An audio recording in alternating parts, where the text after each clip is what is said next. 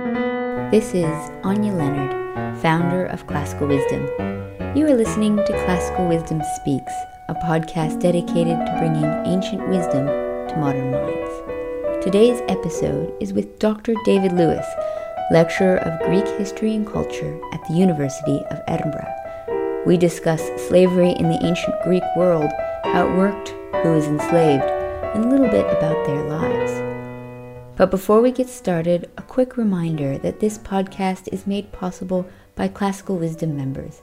To find out more about our Classical Wisdom Society, please go to classicalwisdom.com and click Start Here. Uh, thank you so much, David, for joining me today. Thank you.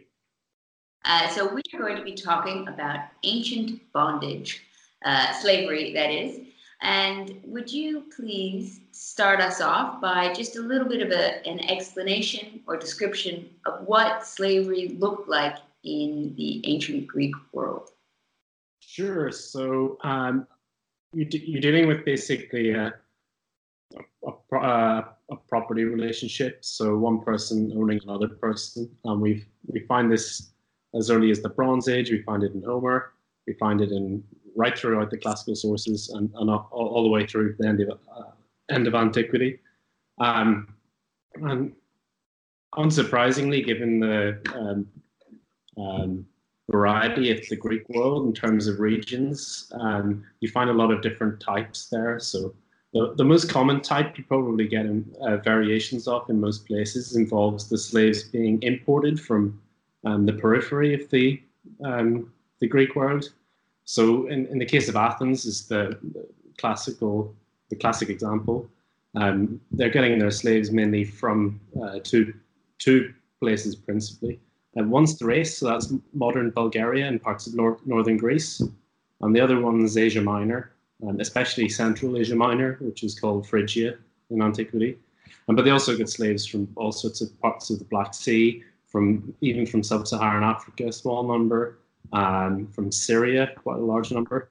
Um, and we, we know about this from um, all sorts of sources, especially inscriptions. We have some inscriptions from Athens. Um, we've got a great source in, in Delphi. We have a series of um, over a thousand um, manumission inscriptions, so inscriptions of slaves being freed. And these start uh, around 200 BC and go on through into the first century AD. And in a quite large number of um, cases of those, they tell us where the slave in question came from, their ethnicity. Um, so you, can see these slaves being traded through general commercial networks to these city states um, all over the place. And then you get some oddballs like Sparta. Um, uh, and you no doubt heard of the, the Spartans Helots. And I should I should probably own up to having a slightly unconventional interpretation of these. Um, but it, in my favor, it aligns with what the sources say. And so th- these are slaves. Um, the, the, problem with interpreting the status of the, the Helots is really um, falls in line with the problem of interpreting what's going on in Sparta generally in the classical period, in that we've got sources that disagree with each other that come from different dates. And um, if you follow the contemporary sources, you get a picture of a slave system. And if you pin your faith on the sources from hundreds and hundreds of years later. Um, it looks a little bit different. So I, I think the safe option is to go for the contemporary sources. So in that, in that case, you've got a very different slave system though, because it's not topped up from the um, slave trade. So you're talking about Greeks, a, a Greek enslaved Greek population, and reproducing itself over the generations and living in families.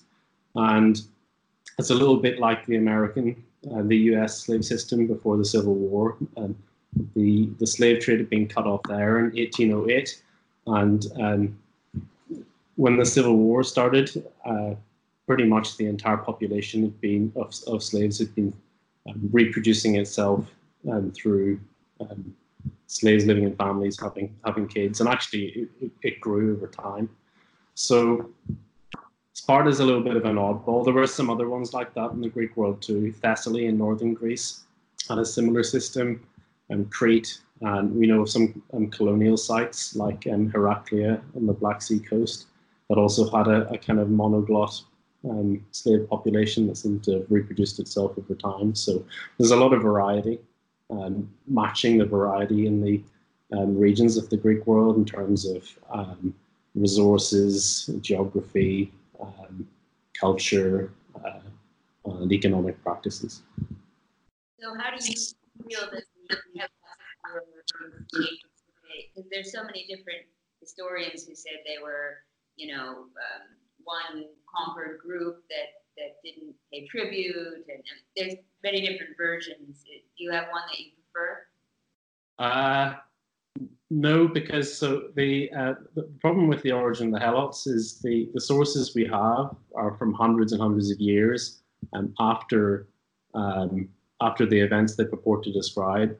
Basic, basically, it, uh, it, it, looked like this. In, in the classical period, there was in places like Sparta, there was a slave population that reproduced itself, wasn't topped up from the outside, spoke this exactly the same dialect of Greek as the as his masters. People like Plato and Aristotle come along, Theopompus of Chios, and Ephorus and other historians, and they go, hmm, how did this come about? And the obvious explanation is that the, um, the Helots were um, enslaved in one fell swoop way way back in the in the olden days. Um, the, these uh, rationalizations get mixed in with other rationalizations like the Dorian invasion and these kind of things. Some of them are just completely see through. So, for example, there's a town at the um, in Laconia, south of Sparta, called Helos. Um, uh, it means swamp town, and in antiquity there was a kind of etymological explanation that well, the Helots got their name because they were from Helos and they were all enslaved and well, there you go.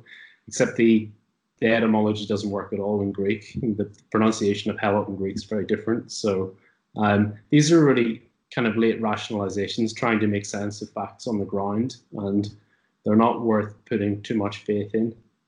Now we can ask where these populations came from, but it's not probably not worth being overly sanguine about getting a, an answer that will be uncontested and, and finish the debate.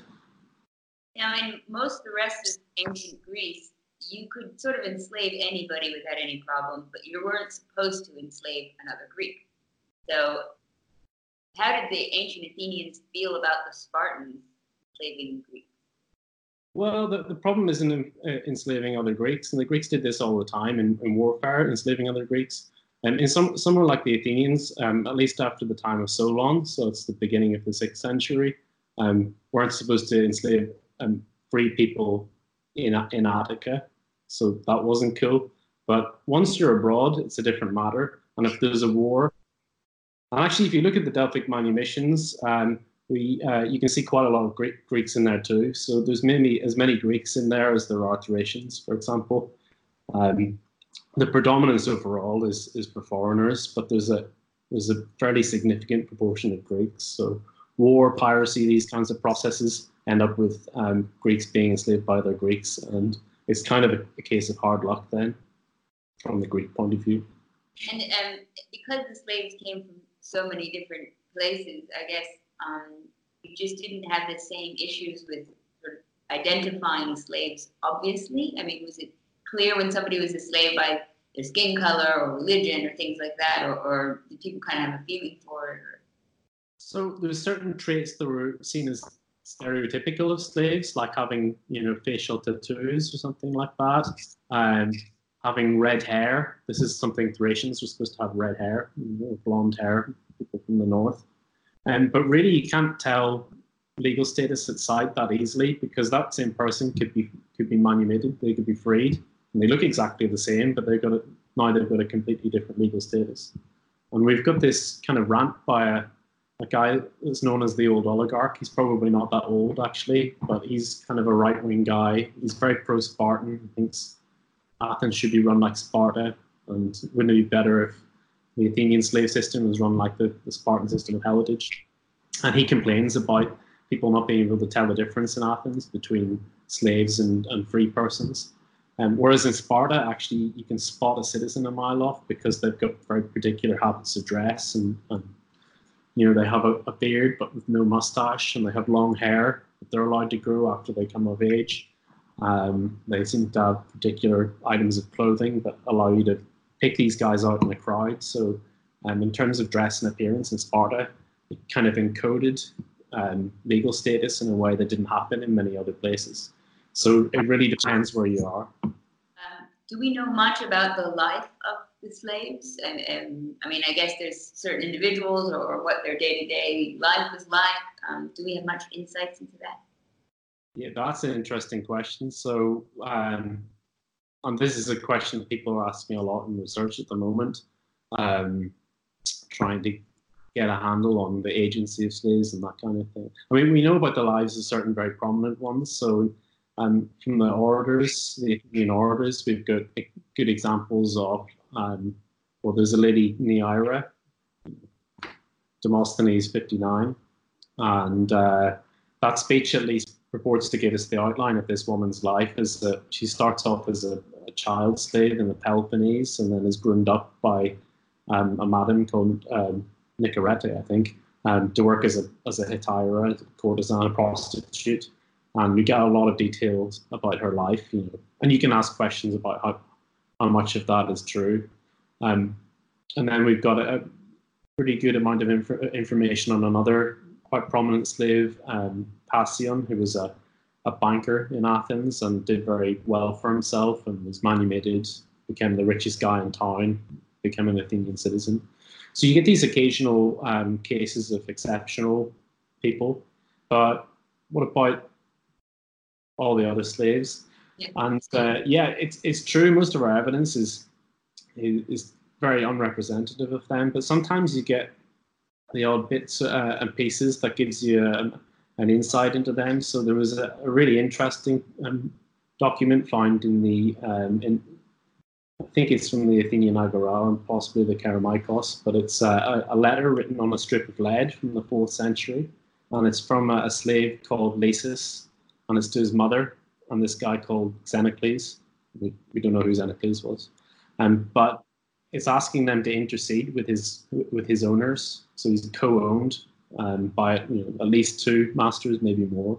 And um, what these masters have done, they put this this slave in a in a foundry, you know, um, like a blacksmith shop, and he's getting the he's getting knocked about very badly. And the, the letter's basically trying to get his mother and the Xenocles guy to talk his masters into um, taking him out of this foundry and putting him into into some other line of work that he won't get as badly abused at. So the, you occasionally get documents like that. Another thing, another um, genre that's being um, very interesting in, in recent years are these um, oracular lamellae from uh, Dodona in, in northwestern Greece some questions to the god there at the, the shrine. And we've got one at least from a slave called Kitos, and he's asking the god whether his master will basically hold up his side of the bargain and, and free him like he like he promised he would. So very occasionally you get these bits of evidence that give you a direct kind of connection to the voice of slaves, but those those are the exception rather than the rule. Classical Wisdom members can listen to the whole podcast on classicalwisdom.com. Thank you for listening to Classical Wisdom Speaks.